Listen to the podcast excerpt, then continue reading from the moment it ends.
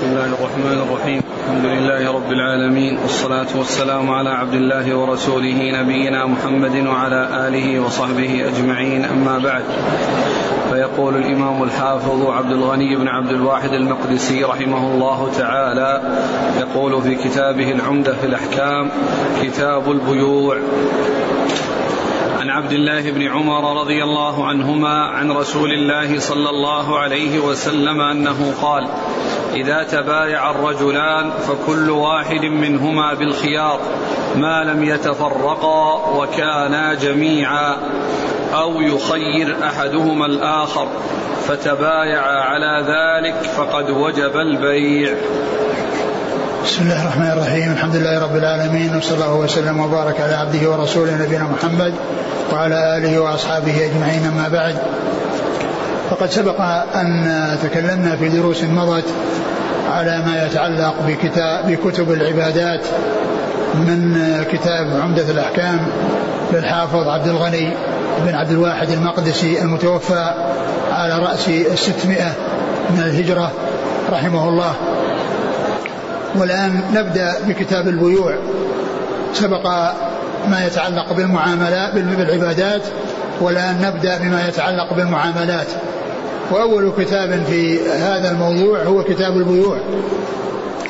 والبيوع جمع بيع وقد جمع باعتبار أنواع البيع. باعتبار أنواع البيع وأن البيع أنواع فمن أجل ذلك جمع فقيل كتاب البيوع. ثم ذكر أول حديث في هذا الكتاب وثاني حديث ما يتعلق بخيار المجلس. ما يتعلق بخيار المجلس عند البيع. وخيار المجلس عند البيع هو أن المتبايعين إذا تم بينهما بيع وهم في المجلس في مجلس واحد تم به عقد البيع والشراء من طرفين. فإن هذا العقد يمكن كل واحد منهما له خيار المجلس وذلك أنه ما دام في المجلس فإن لكل واحد منهما أن يختار أو أن يرجع في بيعه وليس للثاني الآخر أن يلزمه لأن البيع لا يلزم في خيار المجلس إلا بأمرين الأمر الأول أن يتفرق كان في مجلس البيع ثم تفرقا فعند ذلك وجب البيع وتم. والثاني أن يخير أحدهما الآخر ويقول اختر يعني الآن اختر إما أن تمضي وإما أن تترك. فإذا اختار الإمضاء أو الترك فإنه يعتبر يعني ذلك وإن لم يحصل التفرق. وإن لم يحصل التفرق. وعلى هذا فخيار المجلس ثابت في سنة الرسول عليه الصلاة والسلام في حديث ابن عمر وحديث حكيم حزام الذي سيأتي وفيه أن أن أن الإنسان أنه يتم البيع عندما يحصل في البيع الذي في مجلس معين أنه يتم البيع عند التفرق أو الانفضاض من ذلك المجلس وكذلك فيما إذا خير أحدهما الآخر. وهما في المجلس فإنه يتم البيع بالاختيار. بأن يقول أحدهما لصاحبه اختر إما أن تشتري وإما أن تترك. فإذا اختار الشراء أو, أو البيع اختار, الشراء أو اختار الترك فإنه في هذه الحالة يلزم ما اختاره ويتم البيع بينهما بذلك. أورد حديث عبد الله بن عمر رضي الله تعالى عنهما أن النبي صلى الله عليه وسلم قال إذا تبايع الرجلان التبايع أو البيع يطلق على البيع والشراء. فإن البيع والشراء كل منهما يطلق على الآخر. فيقال في البيع في البيع والشراء بيع ويقال في البيع في الشراء والبيع شراء. اشتراء وشراء. ومنه قول الله عز وجل وشروه بثمن بخس يعني باعوه. شروه بثمن بخس يعني إخوة يوسف باعوه الذين الذين أخذوا الذين أخذوا أخذوا يوسف من البئر عندما ألقوه به إخوانه فالذين وجدوه باعوه بثمن بخس. يعني أن يعني شروه بثمن بخس يعني باعوه. فالبيع يطلق على الشراء والبيع والشراء يطلق على البيع والشراء. قال عليه الصلاة والسلام إذا تبايع الرجلان ذكر الرجلين هنا لا مفهوم له فليس الأمر خاصا بالرجال بل يمكن أن يكون في النساء بأن يكون البيع حصل من رجلين أو من امرأتين أو من رجل وامرأة فإن ذلك كله يحصل به البيع ولكن ذكر الرجال في كثير من الأحكام إنما هو لكون الغالب أن الخطاب معهم. ولهذا يأتي في كثير من الأحاديث ذكر الرجال والحكم لا يختص بهم كما أنه يأتي في كثير من التراجم ذكر الرجال والحكم لا يختص بهم وإنما لهم وللنساء. والأصل كما هو معروف التساوي بين الرجال والنساء في الأحكام إلا أن يأتي نص يدل على التفريق بينهما وأن الحكم يختص بالرجال أو يختص بالنساء. أما إذا جاءت النصوص مطلقة سواء ذكر فيها الرجال أو لم يذكروا فإنه لا يختص الحكم بالرجال وإنما هو للرجال والنساء إذا تبايع الرجلان. ومثل ذلك الحديث الذي قال فيه الرسول صلى الله عليه وسلم آه لا تتقدموا رمضان بيوم أو يومين إلا رجلا كان يصوم صوما فليصمه يعني وكذلك المرأة التي كانت معتادة أنها تصوم الخميس والاثنين ووافق يوم ثلاثين من شعبان فإن لكل من الرجال والنساء الذين اعتادوا هذا الصيام أن أنهم يصوم أنهم يصوموا وإنما المنع من أجل الذي يصوم من أجل رمضان ومن أجل الاحتياط من رمضان. أما إنسان عادته صيام الاثنين والخميس سواء رجل أو امرأة ووافق يوم الخميس يوم الثلاثين من شعبان الخميس أو الاثنين فإن له أن يصوم لأن هذا على عادته المستمرة وعادته المستقرة التي هي كونه يصوم الاثنين والخميس. لا تتقدم رمضان, رمضان بيوم أو يومين إلا رجلا كان يصوم صوما فليصومه. فكلمة رجل هنا ليس له مفهوم. وكذلك الحديث من وجد متاعه عند رجل قد أفلس فهو حق به من الغرماء. لأن الحكم لا يختص بالرجل حتى المرأة إذا أفلست وكانت السلعة عندها موجودة فإن البائع أحق بها من الغرماء. لا يكون هو أسوة الغرماء فيها. الحاصل أن هناك أحاديث كثيرة وكذلك تراجم كثيرة تأتي في كتب الحديث يأتي بها تنصيص على الرجال وليس للرجال مفهوم بمعنى أن الحكم يخالف النساء بل يتساوى الرجال والنساء في ذلك والأصل هو التساوي كما عرفت عرفنا وأنه لا يصار إلى التفريق إلا لدليل يدل على تمييز النساء بحكم أو تمييز الرجال بحكم. إذا تبايع الرجلان إذا تبايع الرجلان فكل الرجلان فكل فكل واحد منهما بالخيار يعني البائع والمشتري. كل واحد منهما بالخيار يعني خيار المجلس. هذا خيار المجلس. أما خيار الشرط فهذا يحتاج إلى نص منهم. بأن يقول آه، المشتري آه، آه، يعني أمهلني ثلاثة أيام أو أربعة أيام وأعطيك الرأي أو أعطيك الكلام النهائي عندي أو كذلك البائع يقول أمهلني. هذا خيار شرط. ويتحدد بالمدة التي يتفقان عليها ويقدرانها. وأما خيار المجلس فهو المكان الذي يتم به عقد البيع. إذا تبايع الرجلان فكل واحد منهم بالخيار يعني خيار المجلس. كل واحد منهما بالخيار يعني خيار الإمضاء أو الترك. خيار إمضاء البيع الذي عقد في هذا المجلس أو تركه والتخلص منه. إذا تبايع الرجلان فكل واحد منهما أي البائع والمشتري بالخيار. ما لم يتفرقا وكان جميعا ما لم يتفرقا يعني مدة بقائهما في ذلك المجلس قبل أن يتفرقا فإذا تفرقا فقد استقر البيع. إذا تفرقا وانفض مجلسهما وكل ذهب لحاله ولطريقته فإن البيع قد وجب. وقد تم بهذا التفرق ولهذا قال بالخيار ما لم يتفرقا يعني مدة عدم تفرقهما ومدة بقائهما في المجلس مدة بقائهما في المجلس فإن له فإنهم بالخيار. كل واحد يقول آه، إذا أراد يقول خلاص أنا لا أريد عدلت تركت لا أريد البيع وهذا من حقه. ما لم يتفرقا وكان جميعا أو يخير أحدهما الآخر. أو يخير أحدهما الآخر. فإذا خير أحدهما الآخر واختار في المجلس فإنه انتهى الخيار. إذا قال البائع المشتري اختر الآن. يعني إما البيع إما الأخذ وإما الترك. فيختار وبعد ذلك ليس له. يعني بقية المجلس ليس له حق بأن يرجع فيما بعد. لأنه قال ما, ما لم يتفرق أو يخير. فإذا هما حالتان. حالة التي يستقر بها البيع في خيار المجلس اثنتان التفرق وتخيير أحدهما الآخر واختياره البيع أو الترك أو الشراء أو الترك. ما لم يخير أحدهما الآخر وكان جميعا أو يخ...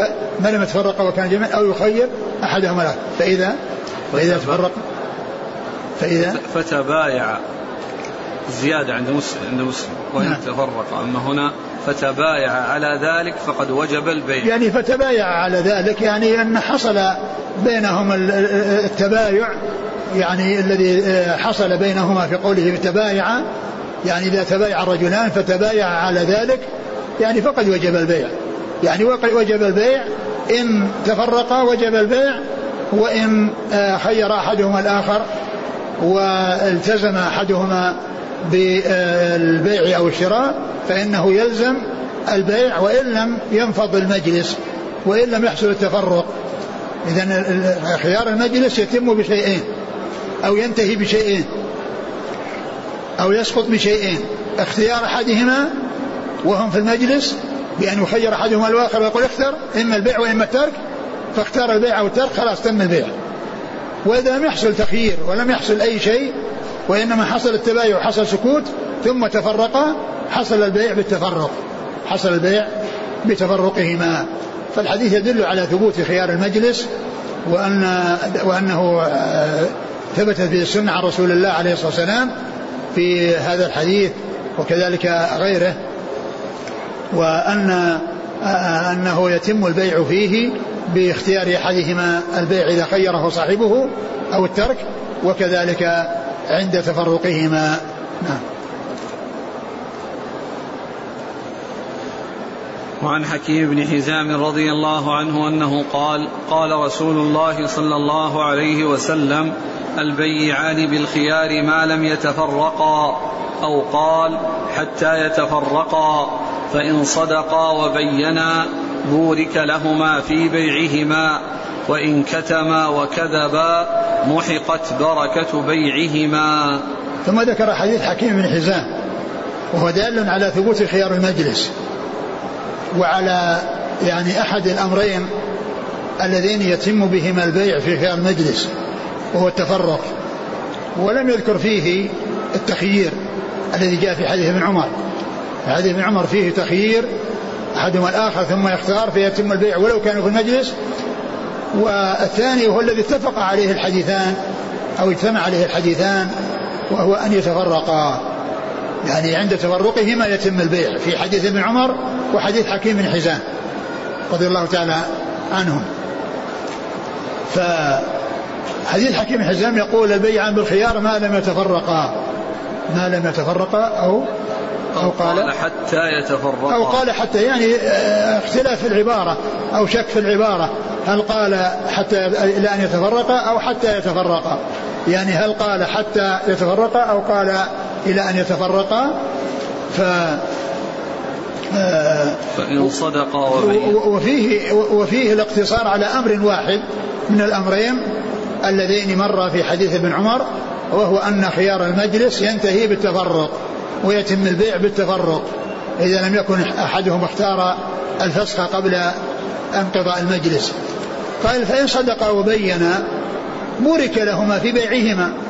البائع المشتري عندما يصدقان في كلامهما وفي كلام كل واحد من مع صاحبه لا يغشه ولا يدلس عليه ولا يعني يحصل منه يعني تقصير. فيما يجب عليه إيضاحه وبيانه فإن كان فإن حصل من كل واحد من الصدق وحصل التبيين إذا كان فيه عيب في السلعة أو عيب في الثمن فإن على كل واحد أن يبين. فإذا صدق في صدق كل منهما الآخر وبين كل منهما ما يتعلق بما يتعلق به من المبيع من الثمن أو المثمن فإن الله يبارك لهما في بيعهما. يعني تنزل البركة والبركة يعني حصول حصول الفائدة المرجوة من وراء السلعة وذلك بأن يستفيد منها يعني يحصل نماؤها ويحصل كثرتها وتحصل الفائدة من ورائها. وتحصل البركة والاستفادة وإذا كان بخلاف ذلك محقت بركة بيعهما. يعني إذا كذب يعني كذب كذب جميعا أو كذب أحدهما أو أو أخفي السلعة أخفي العيب يعني فإن الذي يقع في يد الإنسان الذي حصل منه الكذب فإنه تمحق بركته.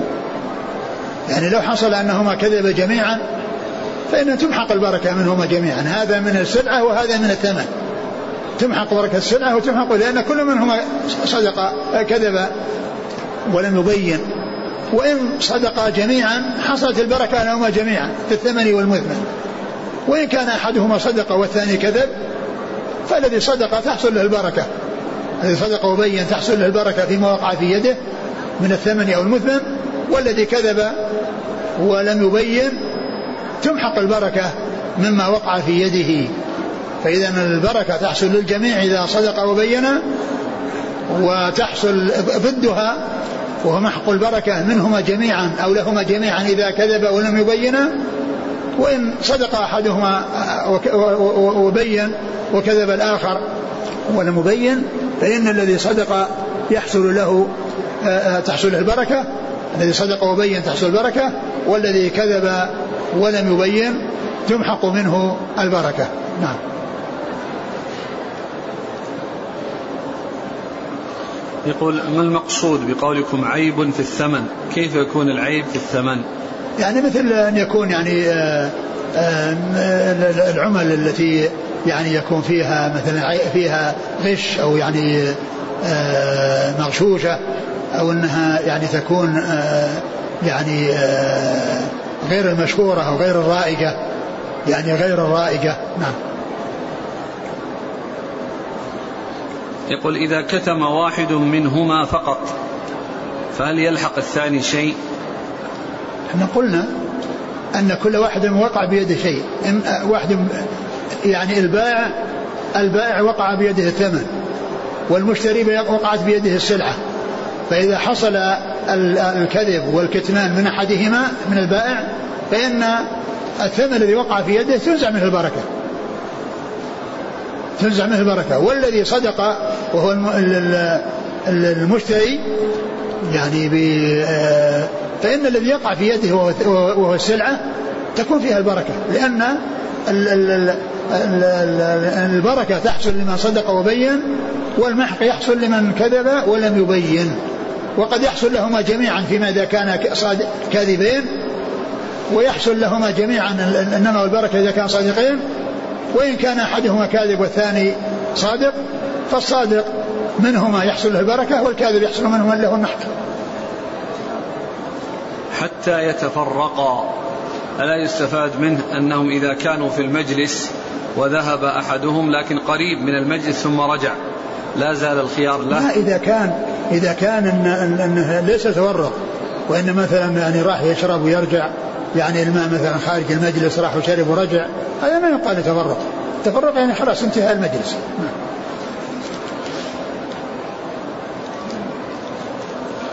قال رحمه الله تعالى باب ما نهي عنه من البيوع. عن أبي سعيد الخدري رضي الله عنه أن رسول الله صلى الله عليه وسلم نهى عن المنابذة وهي طرح الرجل ثوبه بالبيع إلى الرجل قبل قبل قبل أن يقلبه أو ينظر إليه ونهى عن الملامسة والملامسة لمس الثوب لا ينظر إليه. ثم ذكر باب البيوع التي نهي عنها. الأصل في البيوع هو الجواز وإنما يصار إلى التحريم بالدليل. ولهذا قال بالبيوع التي نهي عنها لأن الأصل هو الجواز والإباحة. الأصل في البيوع الإباحة والجواز. حتى يأتي دليل يدل على عدم الجواز. ولهذا عقد هذه الترجمة وأتى بجملة من الأحاديث. أتى بعشرة من الأحاديث كلها تتعلق بما نهي عنه من البيوع. فأورد هذا الحديث عن عن عن من؟ عن أبي سعيد. عن أبي سعيد الخدري رضي الله عنه أن النبي صلى الله عليه وسلم نهى عن المنابذة. المنابذة هي أن ينبذ كل واحد منهم ما بيده للآخر ويقول يعني هذا الذي بيدي دون أن يعرف ما حاله قد يكون آه، داخله يعني آه، سيء وظاهره يعني حسن فيكون كل واحد منهما ينبذ للثاني سلعته ويقول هذه بهذه ويتم البيع بناء على ذلك. فإن ذلك لا يجوز لأنه يترتب على ذلك الغش والخديعة. ذلك بأن يكون كل واحد منهما فيه عيب مخبيه مخفيه فيعني يتم البيع بينهم بهذه الطريقة دون أن يكون لهم خيار. فهذا لا يجوز. وهي في الغالب تكون من الجهتين. كل واحد ينبذ الآخر وهذا اللي يدل عليه معنى المنابذة. ويمكن أن تحصل من أحدهما دون الآخر. بأن ينبذ إليه الثوب يعني ويتم البيع بذلك دون أن يقلبه. دون أن يقلبه ويعرف يعني ما فيه. أما إذا نبذه إليه ليقلبه ثم يعني يشتري أو يترك فهذا سائغ ولا بأس به. وإنما الذي لا يجوز أن ينبذه إليه ويتم البيع بهذا. يقول يعني إذا نبذت لي كذا أو أي سلعة تنبذها لي فهي كذا فإن هذا هو الذي فيه المحذور. المنابذة والملامسة. نعم. نعم. والملامسة وهي, وهي المنابذة وهي طرح الرجل ثوبه بالبيع إلى الرجل قبل أن يقلبه وينظر إليه. نعم. ونهى عن الملامسة والملامسة لمس الثوب لا ينظر إليه. والملامسة لمس الثوب لا ينظر إليه ولا يقلبه. يعني قد يلمسه يعني وهو في ليل وظلام ولا يراه وقد يكون في في في ضياء ونهار ولكنه لا يقلبه لأنه مجرد اللمس. بمجرد انه يلمسه يعني يتم البيع باللمس. ويتفقان يتفقان على ذلك فإن هذا لا يجوز وإنما حتى يقلبه وينظر إليه. إلا إذا كان آه يعني جاء من مصانع ومعبأ في آه علب وفي أشياء والناس اعتادوا أنهم يعرفون أنه يأتي من مصانع سليم فهذا ما في بأس أنه يأخذه ويشتريه. لكنه لو وجد فيه بعد ذلك يعني بيع معيبا يأتي ويبدله. نعم. وعن أبي هريرة رضي الله عنه أن رسول الله صلى الله عليه وعلى آله وسلم قال لا تلقوا الركبان ولا يبع بعضكم على بيع بعض ولا تناجشوا ولا يبع حاضر لباد ولا تصر ولا تصر الغنم ومن ابتاعها فهو بخير النظرين. بعد أن يحلبها إن رضيها أمسكها وإن سخطها ردها وصاعا من تمر. وفي لفظ وهو بالخيار ثلاثا. ثم ذكر هذا الحديث المشتمل على أمور عدة منهي عنها وهي أولها تلقي الركبان. الركبان الذين يأتون بالسلع مثل البادية الذين يأتون بسلعهم ولا يعرفون الأسعار. فيأتي بعض الناس من الحاضرة فيلتقونهم بالطريق ويقولون نشتري منكم وهم جاءوا لنفس البلد وقد يدلسون عليهم ويقولون أن السعر كذا وأن السعر كذا. قد يحصل مع ذلك كذب. وهذا أشد وأسوأ وأخطر. لكن السنة جاءت في النهي عن تلقي الركبان. وأن الذين جاءوا للبيع يتركون حتى يصلوا إلى السوق. حتى يصلوا إلى السوق ويشتري الناس منهم. ما يذهب ناس يعني آه، يختصون بهذه السلع ثم يأتون ويرفعون أسعارها على الناس ثم يأتون بها ويرفعون أسعارها على الناس. وإنما يترك الركبان الذين جاءوا آه، بالسلع. يعني وهذا كلمة الركبان لأن الغالب على الذين يجلبون السلع أنهم ركبان. لكن مثلهم المشاة. لو أن إنسان جاء يمشي على رأسه يعني شيء يريد أن يبيعه أو سلعة يريد أن يبيعها فحكمه حكم الركبان. لا يجوز تلقيه. وإنما ذكر الركبان لأن الغالب أن السلع يأتي أو يؤتى بها على الإبل وعلى الدواب. فيعني جاء التعبير بالركبان للغالب. وإلا في مثله المشاة.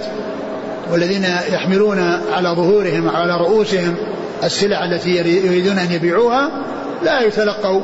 لا يتلقاهم أحد من الحاضرة ويشتريها منهم ثم يأتي ويرفع أسعارها على الناس. ولهذا جاءت السنة بالنهي عن ذلك وأنه يترك صاحب الجلب حتى يصل إلى السوق. فعند ذلك يبيع على بينة ويشترى منه على بينة ولا يختص أحد من الناس بالتغرير به أو التدليس عليه أو بغشه وقد يحصل مع ذلك كذب. يعني في الأسعار فيكون آه، ذلك يتضرر وهذا أيضا يتضرر. يعني هذا الذي كذب أو غش فإنه أيضا يتضرر بكذبه وغشه. لا تلقوا الركبان. نعم. ولا يبع بعضكم على بيع بعض. ولا يبيع بعضكم على بيع بعض. بيع البعض على بيع البعض. المقصود به أن أنه إذا كان إنسان باع سلعة على إنسان. باع سلعة على إنسان بثمن معين وفيه مدة خيار بينهما. فيأتي إنسان يعني للمشتري فيقول له آه اترك يعني هذه السلعة وأنا أبيعك آه مثلها بأرخص منها مثلها أو أحسن منها بأرخص منها. هذا هو البيع على بيع أخيه يعني بيع حصل فيه مدة خيار حصل فيه مدة خيار. فيأتي إنسان إلى المشتري الذي هو مدة خيار فيقول له اترك هذه السلعة وردها على صاحبه وأنا أبيعك. فهذا بيع على بيع. بيع على بيع لأن ذاك باع وهذا أفسد ذلك البيع بهذا العمل الذي عمله وهو أنه طلب من المشتري أن يفسخ البيع لأن في مدة خيار ويبيعه السلعة بأرخص. أو سلعة أحسن منها أو مثلها بأرخص منها. هذا لا يجوز. ما دام أنه شرى وهو في مدة خيار يترك. حتى يعني يشتري أو أو يفسخ أو يرجع. ولا يبيع بيعكم على بيع أخيه. نعم. ولا ولا تناجشوا. ولا تناجشوا. والبيع على بيع أخيه هذا مقصود به كما قلنا إذا كان من الخيار أما البيع في المزاد العلني وسوق من يزيد فإن الإنسان يزيد, يزيد. يعني يسوم يزيد على على غيره بالسوم يعني لأنه ينادي البائع من يزيد من يزيد. فإذا كان الحج يزيد هذا ما يقال بيع, بيع على بيع. هذا هذا سائغ. كون الإنسان يعني يشتري بهذه الطريقة. وإنما الذي لا يسوق هو الذي مر الذي هو في مدة خيار ف يعني مثل هذا ليس بممنوع هو جائز. قد جاءت به السنة عن رسول الله عليه الصلاة والسلام وأن الإنسان الذي ينادي بالسلعة آه، يقول هذا سعر ثم يأتي آخر ويزيد ثم يأتي آخر ويزيد هذا سائق ولا بأس به. قال ولا تناجشوا النجش هو أن يزيد في السلعة وهو لا يريد شراءها. يعني يجد يعني إنسان يحرج على سلعة سلعة ثم إنسان سامها ثم يأتي إنسان لا يريد شراءها وإنما يريد من المشتري أن يزيد عليه من أجل أن يتضرر المشتري وينتفع البائع. فهذا لا يجوز. هذا النجش يعني حرام لا يسوء وإنما يزيد الإنسان إذا كان لحاجة للسلعة أما إذا كان ليس له حاجة وإنما من أجل أن يغليها ويرفع سعرها على المشتري فيتضرر المشتري ويستفيد البائع هذا هو الذي لا يجوز. هذا هو الذي لا يجوز. هذا هو النجش. قال ولا تناجشوا. يعني لا يجوز لأحد يعني يرى سلعة يحرج عليها فيزيد في ثمن في, في, في الثمن وهو لا يريد الشراء. وإنما يريد آه، زيادة المشتري صاحب الحاجة الذي لا رغبة من شرائها أن يزيد فيتضرر المشتري ويستفيد البائع. هذا هو النجش المحرم. الذي لا يسوق ولا يجوز وإنما يزيد في السعر إذا كان له حاجة وإن لم يكن له حاجة لا لا لا يزيد لأن زيادته هذا فيه إضرار وهذا مثل ما يقولون يعني شر الناس من ظلم الناس للناس لأن هذا يظلم غيره لغيره. هذه كلمة عبارة سائغة عند الناس شر الناس من ظلم الناس للناس. يعني يظلم المشتري للبائع. يظلم المشتري من أجل البائع. كل ذلك لا يجوز. نعم. ولا يبع حاضر اللباد ولا يبع حاضر اللباد يعني إذا وصل لأن الأول تلقي الركبان. الحاضر يروح يلاقيهم في الطريق وأما هذا ما تلقاهم ولكن وصلوا إلى السوق. فجاء الحاضر وقال أنت إذا بعتها يعني آه، سر رخص لكن اتركها عندي في الدكان وأنا بيعها لك على مهل وتجي تأخذ قيمتها. وللعمولة كذا. هذا لا يجوز. لا يبي حاضر للباد ما يأتي الحاضر للبادي عندما يأتي للسوق ويقول خلاص لا تحرج عليها. أعطني إياها وأجعلها عندي في الدكان وأبيعها لك على مهل يكون أحسن لك وأزيد في, في, في السعر وأزيد آه، أكثر في الفائدة لك. هذا لا يجوز.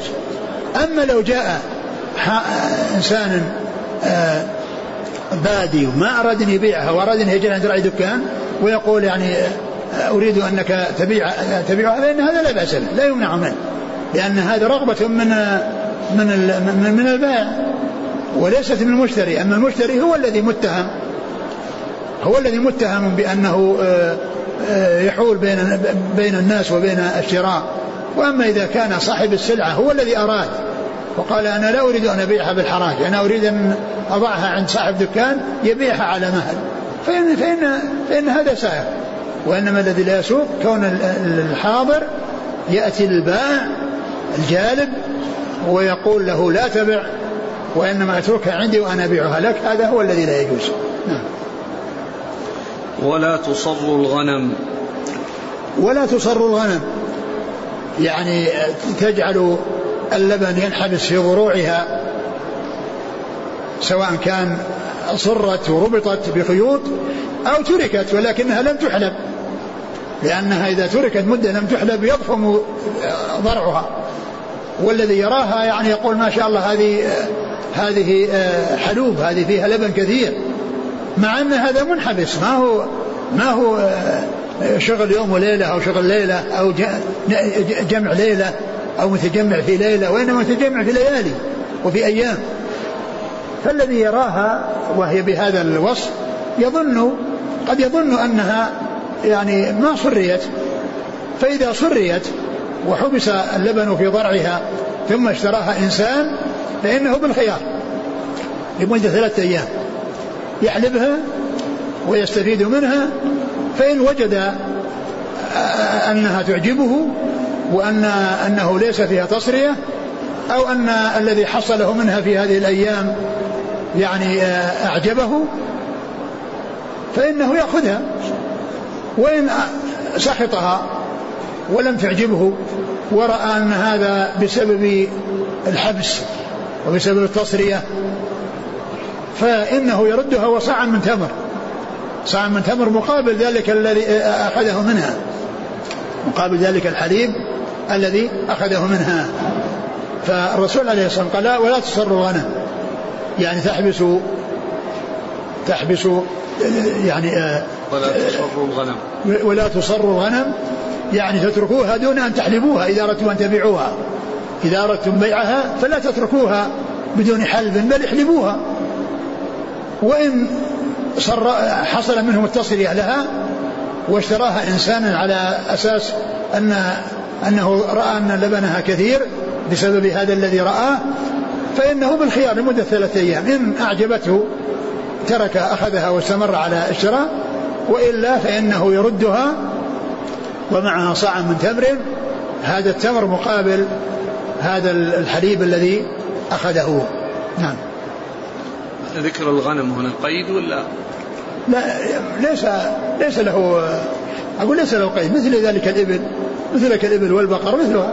نعم لكن يعني من أجله يمكن الغالب أن الاستعمال يعني في المنايح أنه في الغنم نعم ومن ابتاعها فهو بخير النظرين بعد أن يحلبها إن رضيها أمسكها وإن سخطها ردها وصاعا من تمر وفي لفظ وهو بالخيار ثلاثا.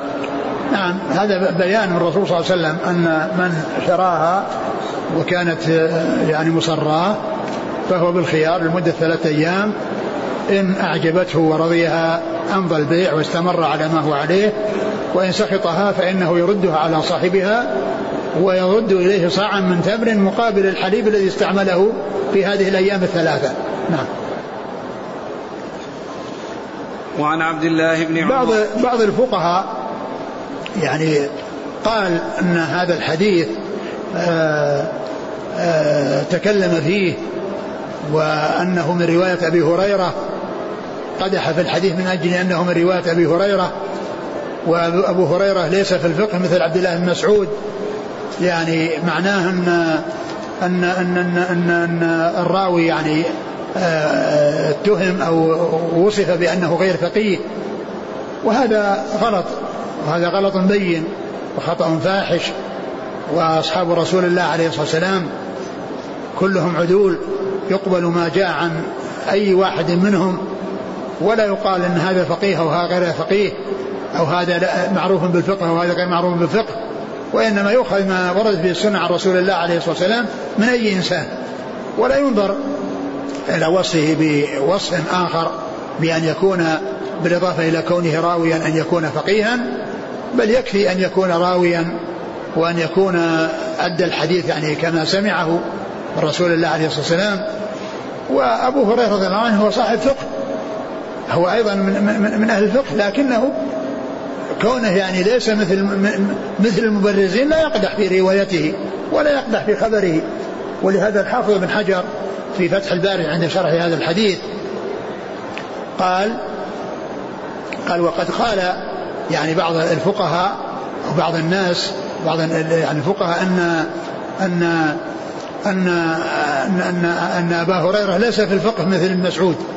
ليس في الفقه يعني غمز للحديث لأنه من رواية أبي هريرة. ثم قال الحافظ معلقا على هذا الكلام وقائل هذا الكلام إنما آذى نفسه. وقائل هذا الكلام إنما آذى نفسه يعني الحق ضرر بنفسه. لأنه قدح في حديث رسول الله صلى الله عليه وسلم الذي جاء جاء عن صحابي من أصحاب رسول الله عليه الصلاة والسلام. ثم قال ومجرد حكاية يعني هذا الرأي كاف عن الرد عليه.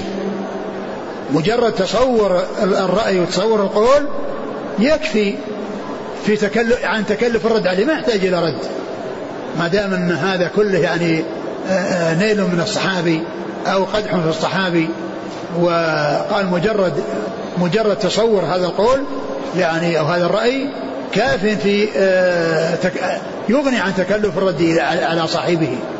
ثم بعد ذلك نقل عن أبي المظفر السمعاني في رده على أبي زيد الدبوسي أنه قال إن القدح في أحد من الصحابة علامة على خذلان فاعله وهو بدعة وضلالة. إن القدح في أحد من الصحابة علامة على خذلان فاعله وهو بدعة وضلالة. نعم.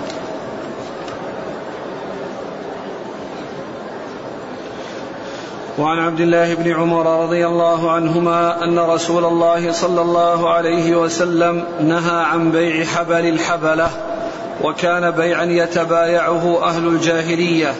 كان الرجل يبتاع الجزور إلى أن تنتج الناقة ثم تنتج التي في بطنها.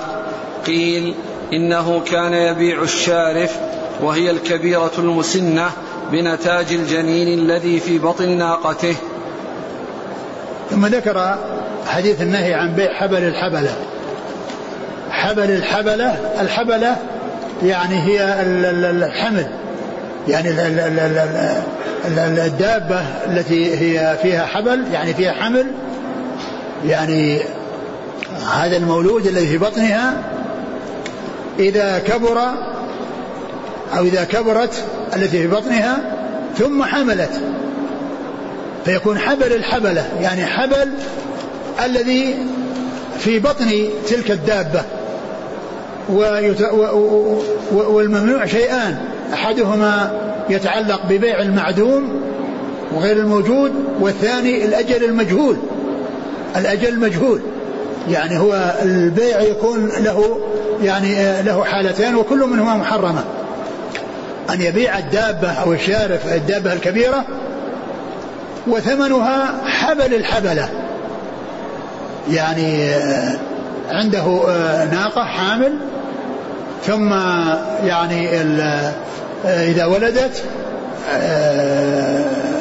يعني بكرة ثم كبرت البكرة وحملت ولدها هو هو المبيع في مقابل شارف يعني ناقة كبيرة الإنسان لا يريدها يريد يتخلص منها فيبيعها على إنسان وقيمتها ما يحصل من حبل الحبلة.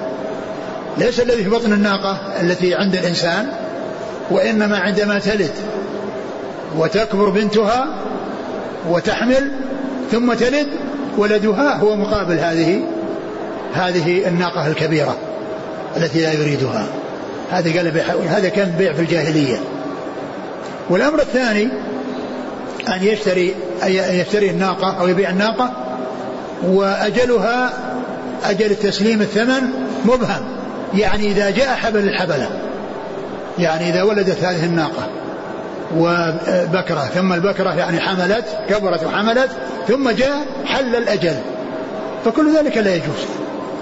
الأول لأن فيه بيع معدوم وغير موجود والثاني أجل مجهول أجل مجهول.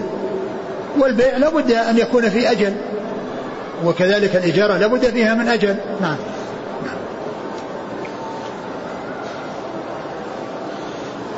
وعنه رضي الله عنه أن رسول الله صلى الله عليه وسلم نهى عن بيع الثمرة حتى يبدو صلاحها. نهى البائع والمشتري. ثم ذكر هذا الحديث وهو يتعلق بالثمار وبيعها قبل بدو صلاحها.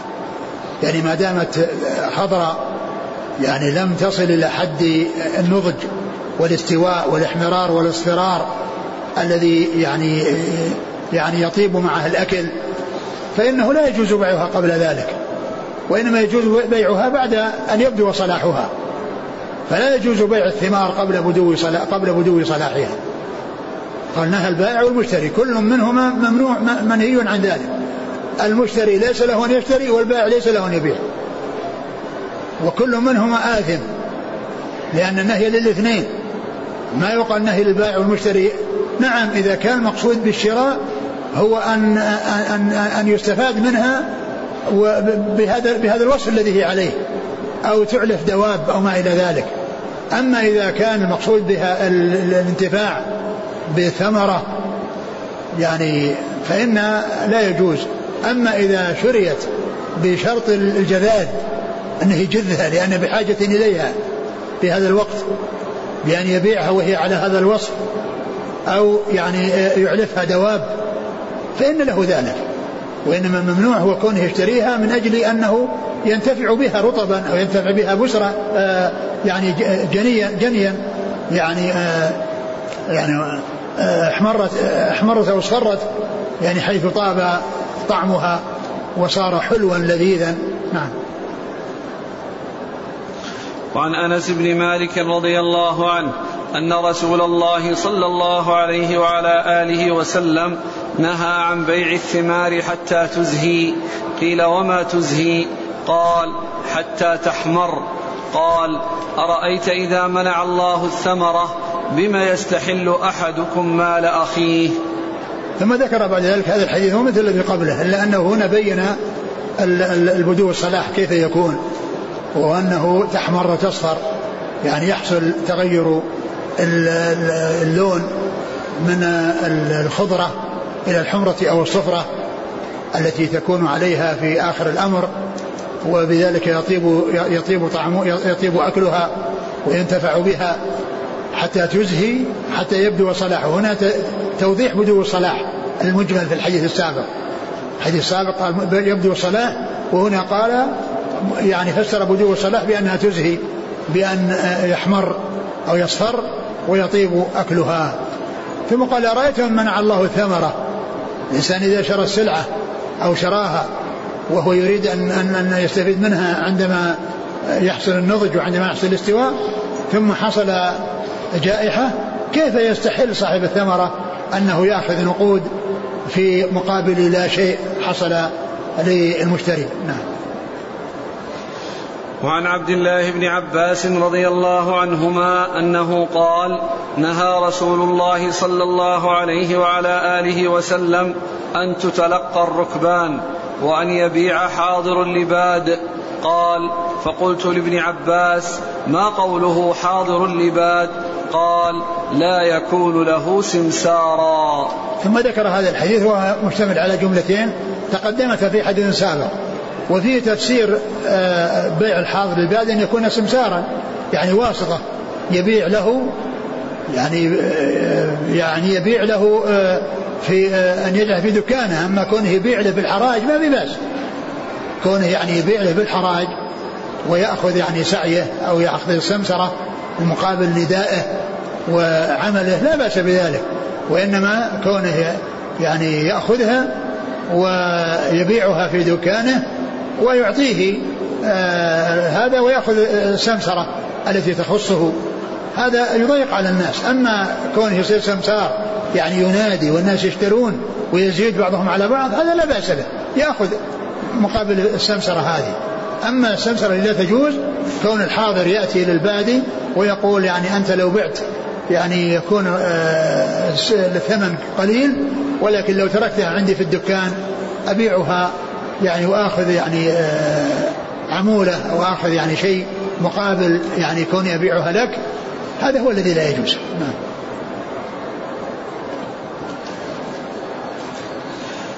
وعن عبد الله بن عمر رضي الله عنهما أنه قال نهى رسول الله صلى الله عليه وسلم عن المزابنة أن يبيع ثمر حائطه إن كان نخلا بتمر كيلا وإن كان كرما أن يبيعه بزبيب كيلا أو كان زرعا أن يبيعه بكيل طعام. نهى عن ذلك كله. ثم ذكر هذا الحديث الذي فيه عن عن المزابنة. المزابنة هو نعم. المزاب بس نهى عن المزابنة فسرها أن يبيع. وفسرها المزابنة بأنه يبيع يعني يشتري الثمر اللي على رؤوس النخل أو الذي في النخل آه، بكيل عنده من التمر. يكيل لصاحب النخل مقدار من التمر يعني آه، مقابل الذي في الثمرة أو الذي في النخل.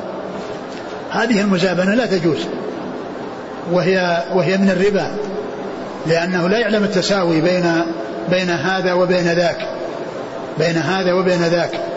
يعني هذا الذي كاله مع المقدار الذي يكون في النخل فإن ذلك لا يجوز. هذه مزابنة.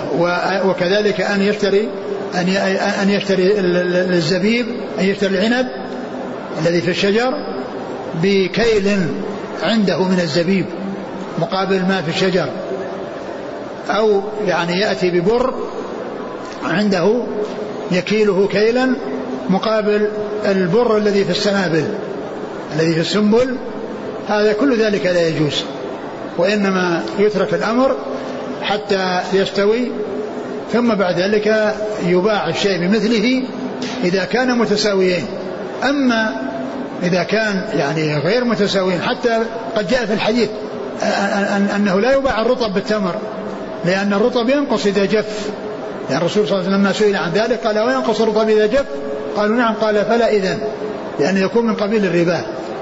لكن يجوز في العرايا في مقدار معين من أجل المصلحة استثني ما يتعلق بالعرايا بأن يعني يكون آآ آآ يعني يدفع يعني طعام أو يدفع يعني شيء من التمر يعني في مقابل يعني شيء يعني يستفيد منه في آه، عند عند عند عند عند الجذاذ وعند الاستواء يعني وذلك في حدود خمسة خمسة أوسق يعني لا يزيد على ذلك فإن ذلك مستثنى من هذا المنع نعم.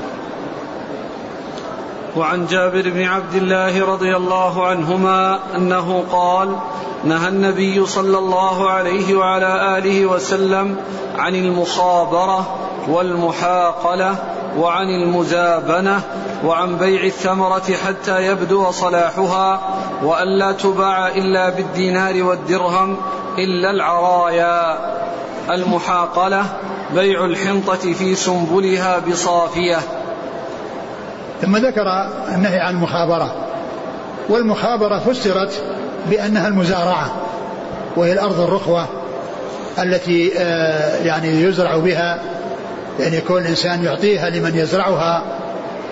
وقد جاءت السنة في إباحتها كما حصل في خيبر في آخر الأمر رسول الله عليه الصلاة والسلام وبقي هذا الحكم بعد بعد رسول الله عليه الصلاة والسلام في زمن أصحابه وبعد ذلك. وإنما النهي عن مخابرة مخصوصة هي التي بقي التحريم عليها وهي كون الإنسان يشترط يعني يعطيه الأرض على أنه يزرعها لكن يقول لي البقعة الفلانية لي والباقي لك. أو يقول مثلا لما كان على السواقي هذا يكون لي والباقي لك. هذا لا يجوز لأن فيه جهالة. ولكن كونه يأخذ المزارعة على أساس له النصف من كل شيء هذا سائغ لا بأس به. وإنما الذي لا يسوق يعني قطعة معينة أو مكان معين يعني آه، يستفيد من الماء ويكون نتاجها طيب وثمرة طيبة كونه يختص به هذا هو الذي لا يجوز. أما إذا اتفق معه على أن النصف لي والنصف لك النصف لي مقابل العمل والنصف لك مقابل الأرض فإن هذا سائغ وجائز وهذا هو الذي فعله الرسول صلى الله, عليه وسلم مع اليهود في خيبر فإنه يعني ساقاهم وزرعهم على النصف مما يحصل من الأرض. هذه المخابرة. فيكون المنهي عنه؟ بقي في أمور فيها جهالة. فيها جهالة. أما إذا كان بنسبة معلومة يعني في كالنصف أو الربع أو الثلث فإن من كل شيء فإن ذلك سائر. نعم والمخابرة هو؟ والمحاقلة. والمحاقلة. والمحاقلة هي يعني بيع البر الصافي بشيء في السنبل. يعني مثله في السنبل. وهو نوع من أحد أنواع المزابنة التي مرت في تفسير الحديث السابق. نعم. وعن المزابنة وعن بيع الثمرة حتى يبدو صلاحها. نعم وهذا أيضا مر وألا تباع إلا بالدينار والدرهم إلا العرايا. وألا تباع إلا بالدينار والدرهم هذا يعني جاء ما يدل على خلافه. وذلك أن أن أن أن, أن, أن, أن, أن قال وألا تباع. نعم وألا تباع إلا بالدرهم إلا بالدينار والدرهم إلا العرايا. ثمرة. نعم الثمرة يعني تباع تباع بالدنانير والدرهم يعني بالعملة بالأثمان. إلا العرايا فإنه يجوز أن يقدم تمرا يعني آآ آه، آآ آه، موجودا عنده ويأخذ مقابله من الثمرة. إذا إذا إذا إذا حصلت يعني يأخذ مقابله من الثمرة فهذا مستثنى من المنع. وفي حدود خمسة أوسق أيضا نعم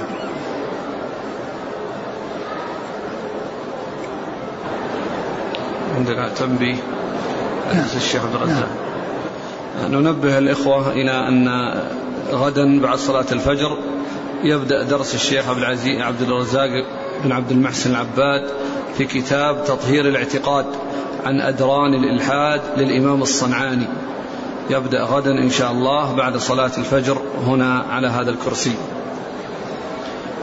وعن أبي مسعود الأنصاري رضي الله عنه أن رسول الله صلى الله عليه وسلم نهى عن ثمن الكلب ومهر البغي وحلوان الكاهن.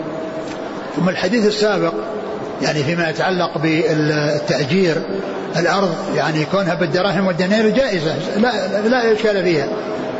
ولكن آه، كونها ما تؤجر بجزء معلوم النسبة من منها هذا غير صحيح. وإن بل الصحيح أنها آه، المزارعة تكون بجزء ما يخرج منها وكذلك المساقات للنخل تكون بجزء معلوم النسبة ما يخرج منها ذلك سائر. وإن أجر أرضه بدراهم معلومة بأن يزرعها وكل ما يحصل للزارع لا بأس بذلك.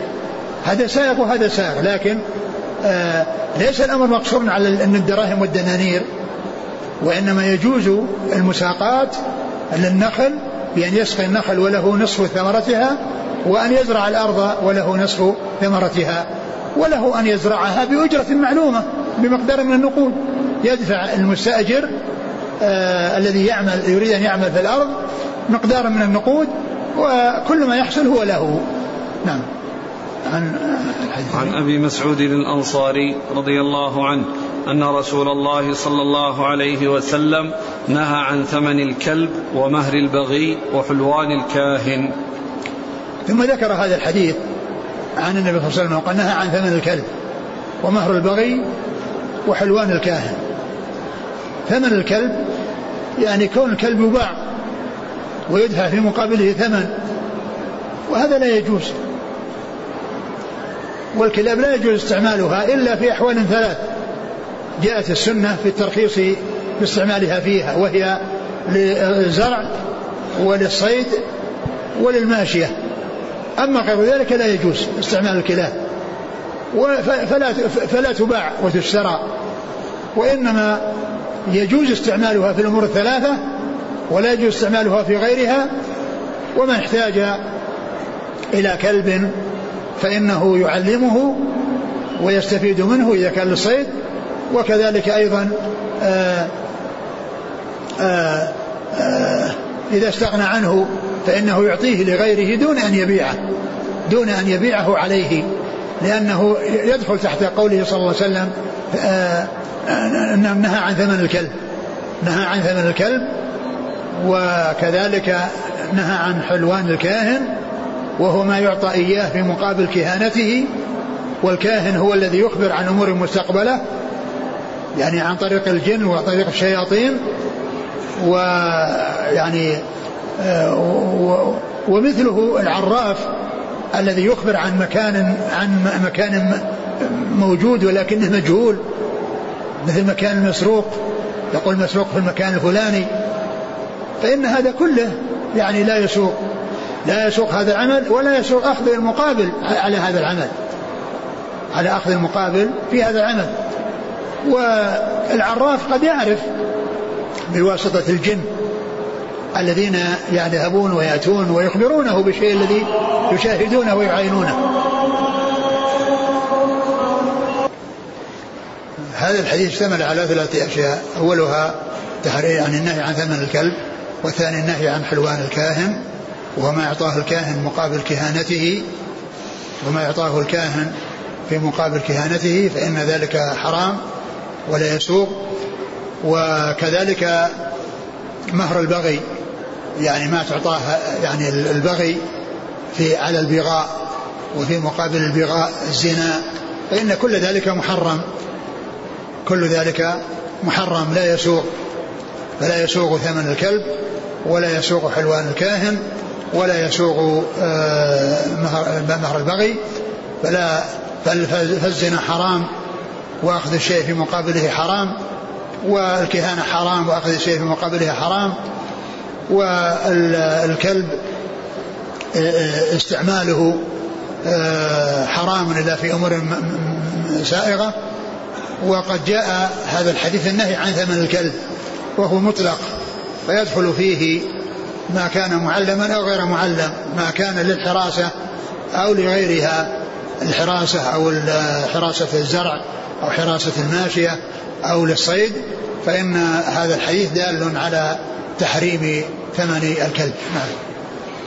وعن رافع بن خديج رضي الله عنه أن رسول الله صلى الله عليه وسلم قال ثمن الكلب خبيث ومهر البغي خبيث وكسب الحجام خبيث.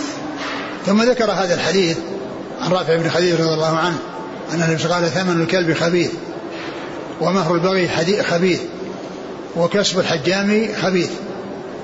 هذا الحديث فيه زيادة الحجام وفيه أما ما يتعلق بالجملة الأولى والثانية فهي التي مرت في الحديث السابق.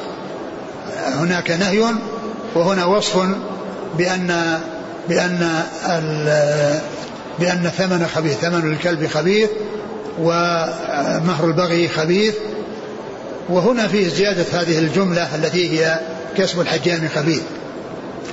وكسب الحجام اختلف فيه العلماء منهم من قال بتحريمه ومنهم من قال بجوازه ولا صح هو الجواز. لأن الرسول صلى الله عليه وسلم ثبت عنه في حديث ابن عباس أن النبي صلى الله عليه وسلم احتجم وأعطى الحجام أجره. ولو كان حراما لم يعطه. لو كان إعطاء الحجامة يعني الأجرة على الحجامة حرام لم يعطه. فكون النبي صلى الله عليه وسلم احتجم وأعطى الحجام أجره هذا يدل على على على على, على أن أجرة الحجام أنها, أنها سائغة وجائزة. ويحمل ما جاء في الحديث من كونه خبيث. ليس على الخبث الذي هو الخبث المحرم وإنما الرديء والدنيء لأنه كسب ليس بشريف بلا شك.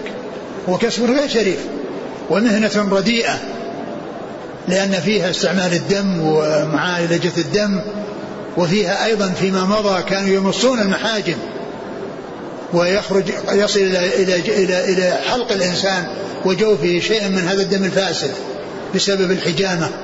فهي مهنة رديئة غير شريفة. فإذا يكون هو من هذا القبيل يعني معناه رديء يعني كسب الحجام خبيث يعني رديء ليس بمحرم. وبهذا يتفق مع ما جاء عنه صلى الله عليه وسلم أنه احتجم وأعطى الحجام أجره وأن ذلك سائغ. وإنما فيه بيان عدم جودة هذه المهنة ورداءتها وأن الإنسان لا يصل إليها إلا عند الحاجة. والناس لا بد لهم يحتاجون للحجامة ويحتاجون إلى حجام. ولكن ليست مهنة يرغب فيها ويتنافس فيها فهي مهنة رديئة. فيكون آه، ذكر الخبيث هو من قبيل الرديء وليس المحرم. في قول الله عز وجل ولا تيمموا الخبيث منه تنفقون يعني الرديء. لن تنالوا البر حتى تنفقوا ما تحبون. وقال في هذه الآية في الآية الثانية ولا تيمموا الخبيث منه تنفقون يعني الرديء. يعني الإنسان ينفق مما يحب ولا ينفق من الرديء. فأطلق على الرديء أو على الرديء بأنه خبيث. يعني على الرديء أنه خبيث. يعني ف وهذا الحديث جمع هذا الحديث مع الأحاديث الأخرى يدل على أن دلالة الاقتران أنه لا يعول عليها. لا يقال إنها لما اقترنت بالثمن الكلب ومهر البغي يعني يكون يكون حراما فإن هذه لها معنى وهذه لها معنى. هذه لها معنى من أجل حديث آخر وهذه باقية على الأصل وهي التحريم اللي هو ثمن الكلب وحلو ومهر البغي.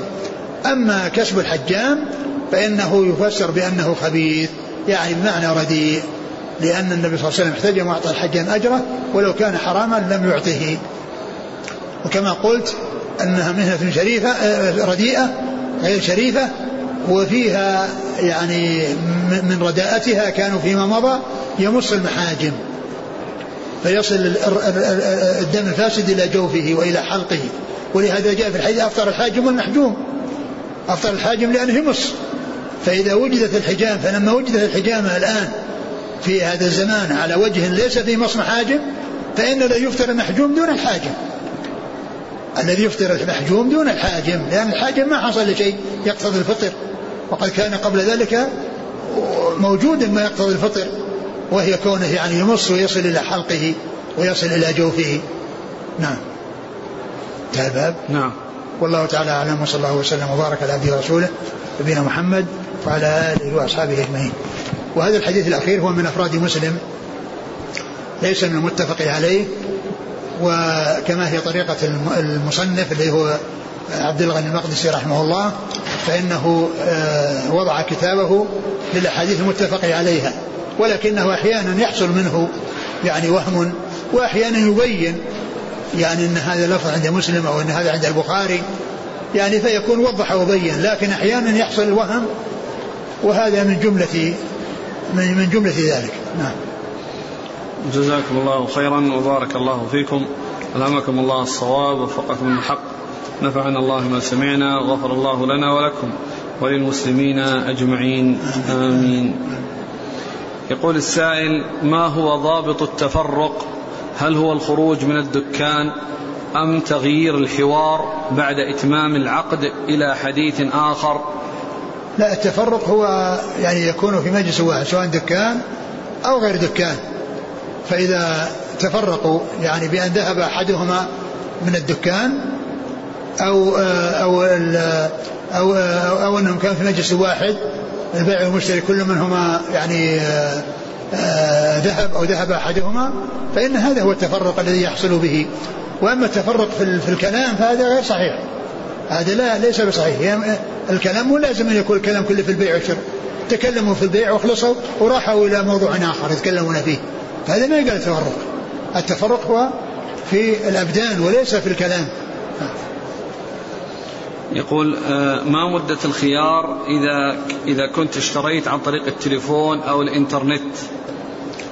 والله هو أقول مثل هذا التفرق بتنزيل السماعة إذا كان البيع والشراء عن طريق التليفون.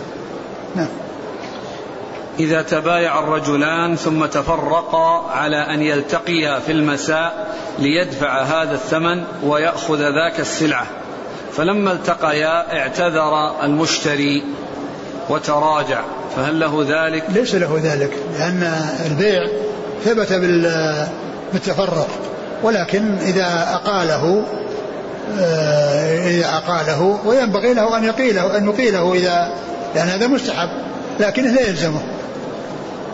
البيع تم بالتفرق. أما كونه وعده سيعطيه الثمن فالبيع ثبت بالتفرق وليس عند اللقاء الذي يكون لأن اللقاء ما في إلا دفع الثمن لأن البيع خلاص انتهى. إذا كان لا يمكن التفرق بينهما كأن يكون في مكان واحد كالسجن أو السفينة. والله إذا كان إذا كان أنه مثلا في السجن وحصل البيع والشراء يعني في السجن يعني آه إذا كان في تفرق يعني بأن يكون كل واحد يعني مثلا في جهة معينة وحصل تلاقي فإن هذا قال تفرق. لأن محل الاجتماع الذي حصل فيه آه تم اجتماع ثم حصل تفرق حتى ولو كان في السجن. أما أن يكون هو إياه في غرفة واحدة ومكان واحد هذا ما في تفرق. هل النهي إذا جاء في نصوص المعاملات يقتضي الفساد أو يحمل على الصحة مع الإثم؟ فيه في شيء يعني في شيء يعني يقتضي الفساد وفي شيء يقتضي الصحة مع الإثم وفي شيء يعني يكون ل ل آه، يثبت الأصل ويبطل الشرط الذي لا يجوز. يعني أقول فيه في, في المسألة في, في مسائل فيها تفصيل. يعني مثل الآن المضاربة لو أن إنسانا اشترط على إنسان أن تكون الخسارة عليه أن تكون الخسارة عليه على ال على ال على المالك. يعني يشترط المالك يشترط على على المشتري أن تكون العامل يشترط أن تكون الخسارة على المالك. أن تكون الخسارة على المالك. فإن هذا لا المالك يشترط أن تكون الخسارة على على العامل. فإن هذا شرط باطل. هذا شرط باطل. بعض العلماء قال أنه يبطل العقد من أصله. وبعضهم قال إنه يبطل الشرط ويبقى الأصل. يعني لأن الشرط يعني الذي هو كونها آه، آه، يعني يضمن هذا شرط باطل. لأنه يجمع يجمع للعامل بين مصيبتين. مصيبة أنه يعني آه، عمل بدون مقابل ومصيبة أنه تحمل أيضا غرم. ولكن الغنم إن حصل للجميع والغرم إن حصل للجميع على الجميع. لأن ال ال ال ال إذا حصل الخسارة فالعامل ضاع عليه عمله والبائع العامل المالك ضاع عليه ماله. أما أن يشترط المالك على المشتري العامل أنه يتحمل الخسارة فهذا لا يجوز بإجماع المسلمين. وإنما الخلاف هل يبطل العقد؟ هذا شرط يبطل العقد من أصله أو يبطل الشرط مع صحة العقد. وهذا يكون من جنس الشرط الذي حصل لعائش في قصة ميمونة في قصة فريرة الذي قال آه، آه، يعني آه، كل إنما الولاء لمن أعتق. يعني إذا لو حصل هذا فإنه شرط باطل. وكل شرط باطل ليس في كتاب الله كل شرط ليس في كتاب الله فهو باطل. وإن كان مئة شرط. الحاصل ان أن هذا فيه تفصيل. نعم. جزاكم الله خيرا. سبحانك اللهم وبحمدك أشهد أن لا إله إلا أنت أستغفرك